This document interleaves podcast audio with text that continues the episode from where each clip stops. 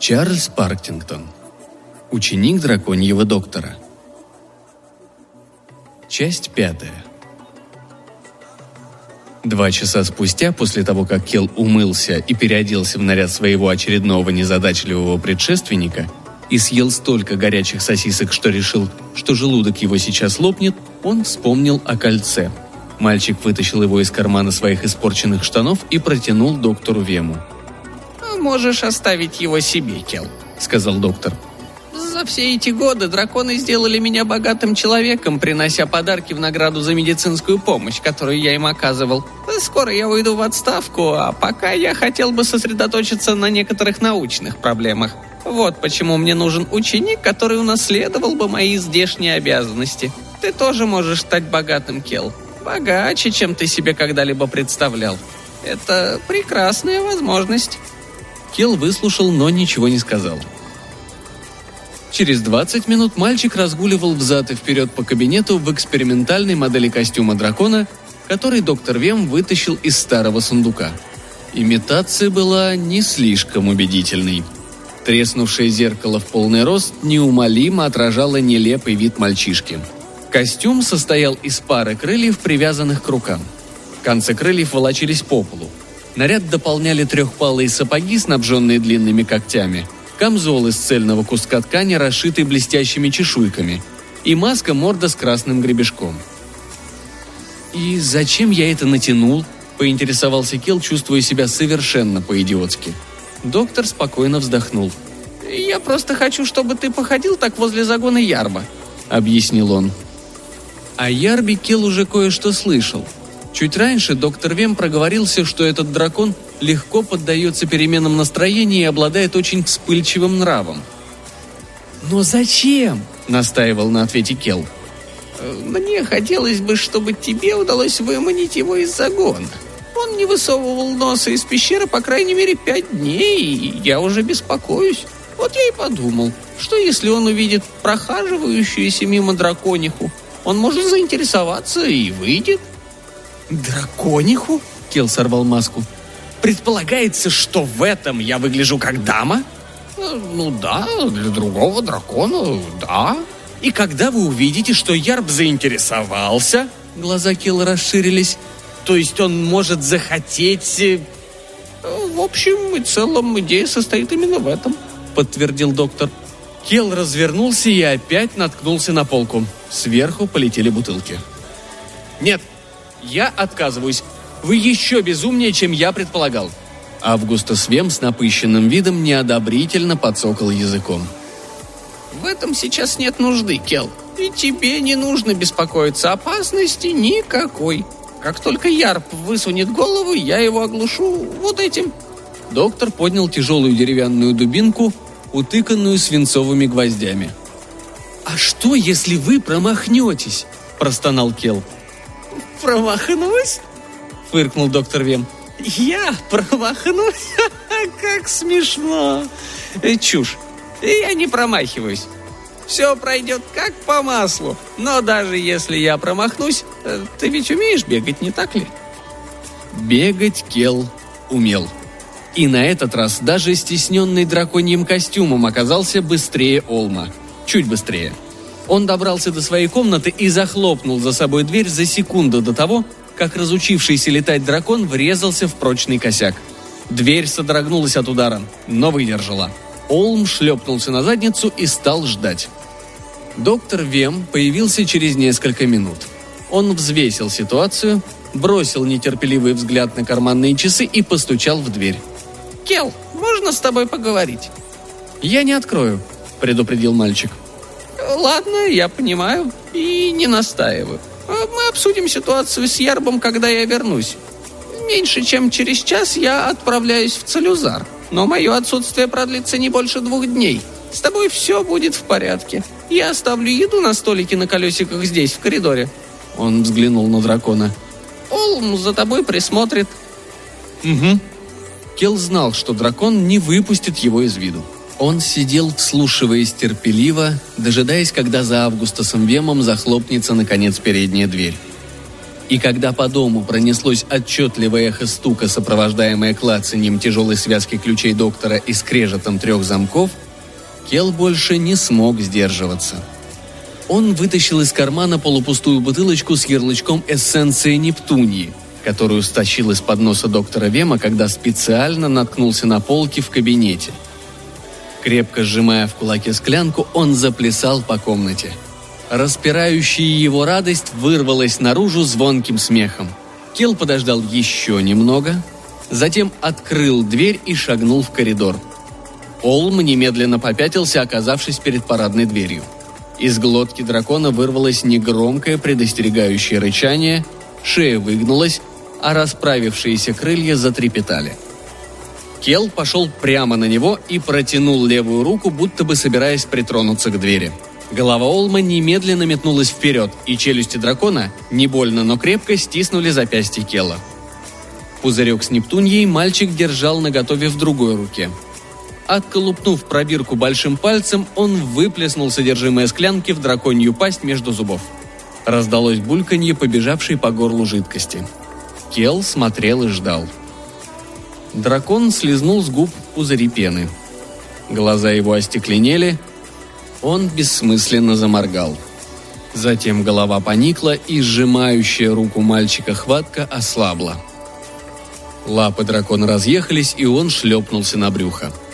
Меньше чем через две минуты он уже был без сознания и мерно похрапывал. Кел похлопал по бородавчатой, украшенной гребнем голове Олма и стряхнул последние капли из бутылочки на подрагивающий драконий язык. После этого мальчик посмотрел вверх. Над входной дверью на высоте около 8 футов располагалась фрамуга. Так до нее не достать, но если взобраться на спину спящего дракона, можно дотянуться до края. Стекло прорезала большая трещина, значит оно легко расколется. Кел подтянулся и ударил кулаком по пыльной поверхности стекла, которая перестала быть прозрачным. Стекло выпало наружу и со звоном разбилось об брусчатку – Глубоко вдохнув, мальчик протиснулся в пустой проем и спрыгнул на улицу. Он снаружи. Он свободен. Но не успел он еще кинуться бежать без оглядки, как в душе его вонзилась острая игла жалости, а в голову невольно пришел вопрос. Правильно ли он поступает, возвращаясь к ненависти и недоверию, которые ждут его в мире людей? А драконы? Как же они? — он уже начал чувствовать растущую привязанность к ним и понимание, невыразимое словами. Все и все, кроме Лис, с чем и с кем он сталкивался в своей короткой жизни, казалось ему чужим. А в компании драконов Кел больше не ощущал себя изгоем. Наконец-то он нашел свое место. Как глупо будет взять и бросить все это.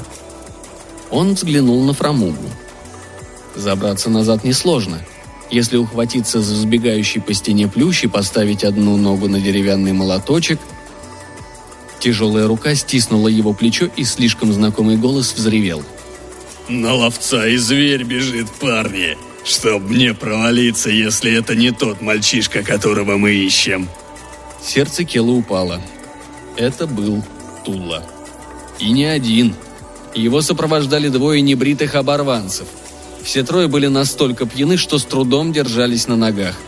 Но пальцы Тулла впивались в мальчика точно железные. Верзила рыгнул. «Теперь нам не придется вламываться, хлопот меньше, так, парни?» Небритое лицо прижалось почти вплотную к щеке Келла. «Я тут прикинул, что продешевил, продав тебя доктору Вему. Мальчишка с драконьими глазами, потому что они у тебя драконья, а?» В этой части мира кое-какими типами ценятся подороже. Кел принялся яростно извиваться и легаться, пытаясь вырваться.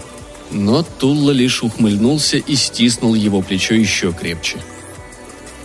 «У меня есть покупатель, который выложит кругленькую сумму за щенка, награжденного природой одним красным и одним зеленым глазом». Больше Кел ничего не помнил. Что-то сильно ударило его по затылку черепе взорвались болезненные звезды, и он рухнул на булыжники. Наверное, Келл потерял сознание, поскольку, придя в себя, он обнаружил, что его связали и с засунутым в рот кляпом запихнули в грязный мешок. Затем, в чем он был уверен, куда-то отнесли и надолго оставили одного. Голова ныла, волосы слиплись от засохшей крови. Мальчик отошнило, и он отключился снова. Позже его вывели из бесчувствия голоса. Он узнал только Тула. Люди спорили, по-видимому, из-за денег. Кел услышал, как его имя упомянули несколько раз. Стукались бутылки, звенели стаканы, гремели проклятия и грубый смех. Сколько еще пройдет времени, прежде чем они договорятся? Боль в голове немного утихла, и теперь мальчик различал тусклый свет, просачивающийся сквозь прутья ржавой железной решетки. Он увидел, что лежит на грязной соломе в подвале. Связанные руки и ноги онемели и почти ничего не чувствовали. Он попытался закричать, но из заткнутого рта вырвался лишь глухой, мучительный стон. Кел балансировал на краю сна и бодрствования, когда резкий скрежет выдернул его из забытья. Он вскинул глаза. Несколько маленьких фигурок, черными силуэтами вырисовывающихся на фоне предрассветного неба, пытались протиснуться между прутьев. «Крысы! Это наверняка крысы!» Кел пришел в ужас. Струйки холодного пота заструились по его лбу. Он знал, что эти хищные твари не бегают поодиночке. Две-три быстро превратятся в жадную стаю. Они за минуту раздерут его в клочья. Какая ужасная смерть а он ничего не сможет поделать. Вот одна из фигурок уже проникла внутрь и шлепнулась на пол погреба. Нет, не шлепнулась, а раскинула пару маленьких крылышек и плавно спорхнула. За ней последовала другая. Кел услышал знакомый свист и подсокивание созданий, взирающих на него горящими красными и зелеными глазами. «Это драконы! Они пришли, чтобы спасти его!» Спустя считанные секунды дракончики перегрызли веревки на запястьях и лодыжках мальчика. Судороги свели затекшие конечности, и Кел застонал от боли.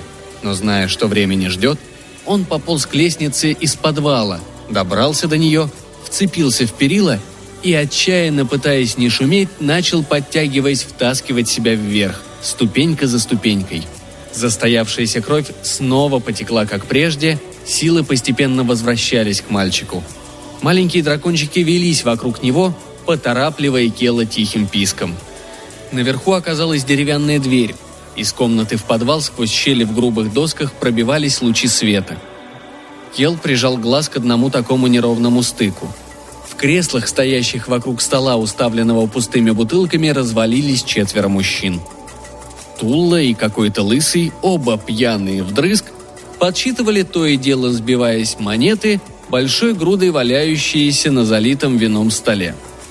Остальные двое, кажется, уже отключились. Единственным источником света служила шипящая масляная лампа. Углы комнаты терялись в густых тенях.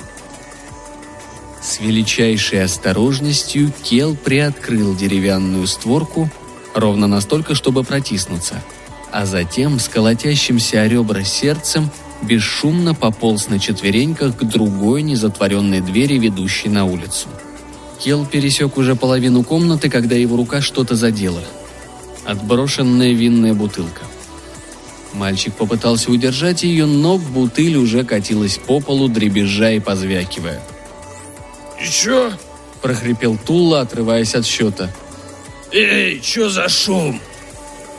Бутылка остановилась возле одного из заляпанных грязью сапог Тула.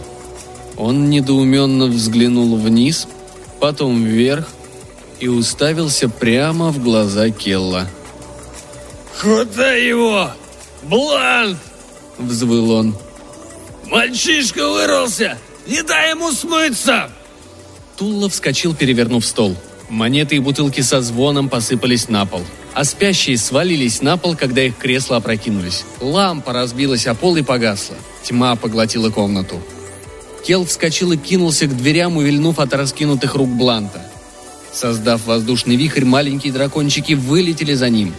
На улице, где только-только занималась заря, Кел помчался со всех ног, помчался так, словно сама его жизнь зависела от скорости. А вслед ему неслись проклятия и брань Тула, Бланта и остальных – Грохот сапог кинувшихся в погоню оборванцев наполнил переулок. Кел знал, что далеко ему не убежать. Ноги его подгибались, а морозный воздух обжигал легкий, точно жидкий огонь. Но, может быть, он найдет, где спрятаться. Позади мальчика маленькие дракончики делали все, что могли, чтобы задержать преследователей. Велись перед их физиономиями, царапали носы коготками и впивались в ягодицы мелкими острыми зубками, раздосадованно взвизгивая и вереща. Мужчины ругались, сердито махали руками и пытались отбиться от своих шустрых и упорных мучителей. Из последних сил Кел перевалился через низкую каменную стену и густую живую изгородь. Он попал на заброшенное кладбище.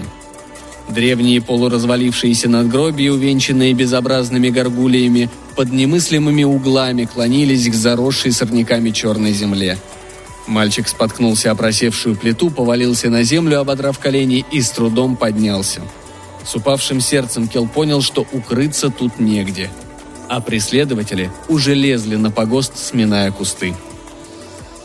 И вдруг гигантская тень накрыла Келла.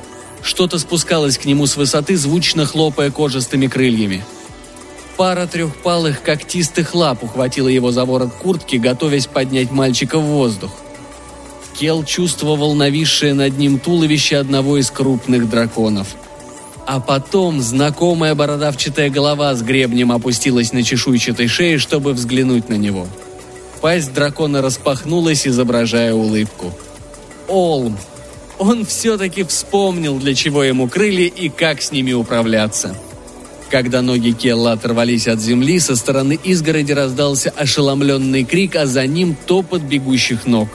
Тулла завопил режущим уши голосом – так легко тебе от меня не уйти, мальчишка!»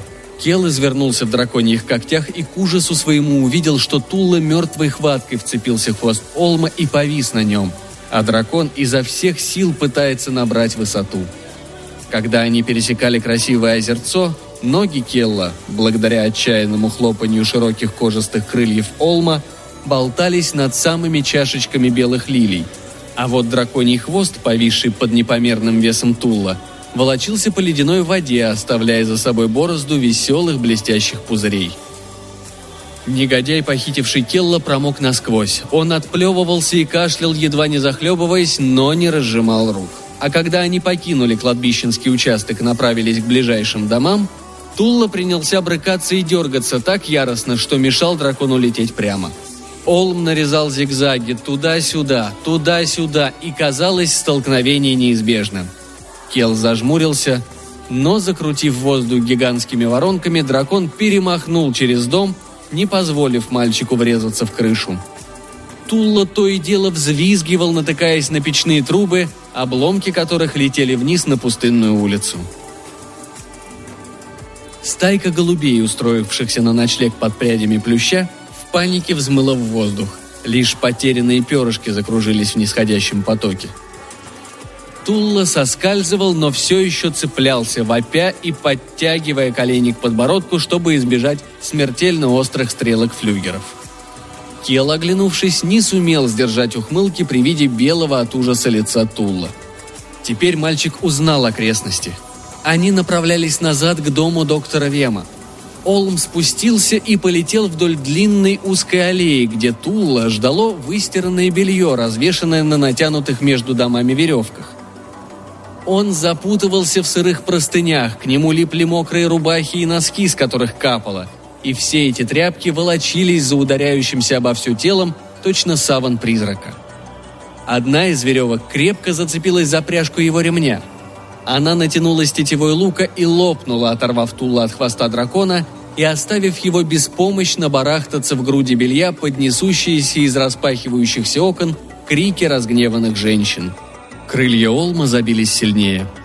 Кел, словно загипнотизированный, смотрел, как перед ними вырастает высокий холм. В любую секунду дракон может начать набирать высоту, чтобы спикировать через отверстие на вершине горы к вулканическому озеру. Кел вновь окажется там, где все началось.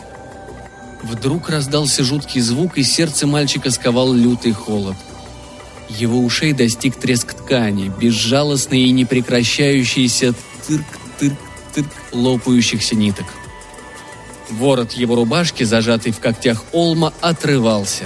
Материал не выдержал его веса. «Нет!» – закричал Кел, когда ворот и блуза окончательно расстались друг с другом. Он, совершенно беспомощный, падал. Падал сквозь холодный воздух, падал вниз, на крышу дома доктора Августа Савема и упал. Примехонько в дымоход.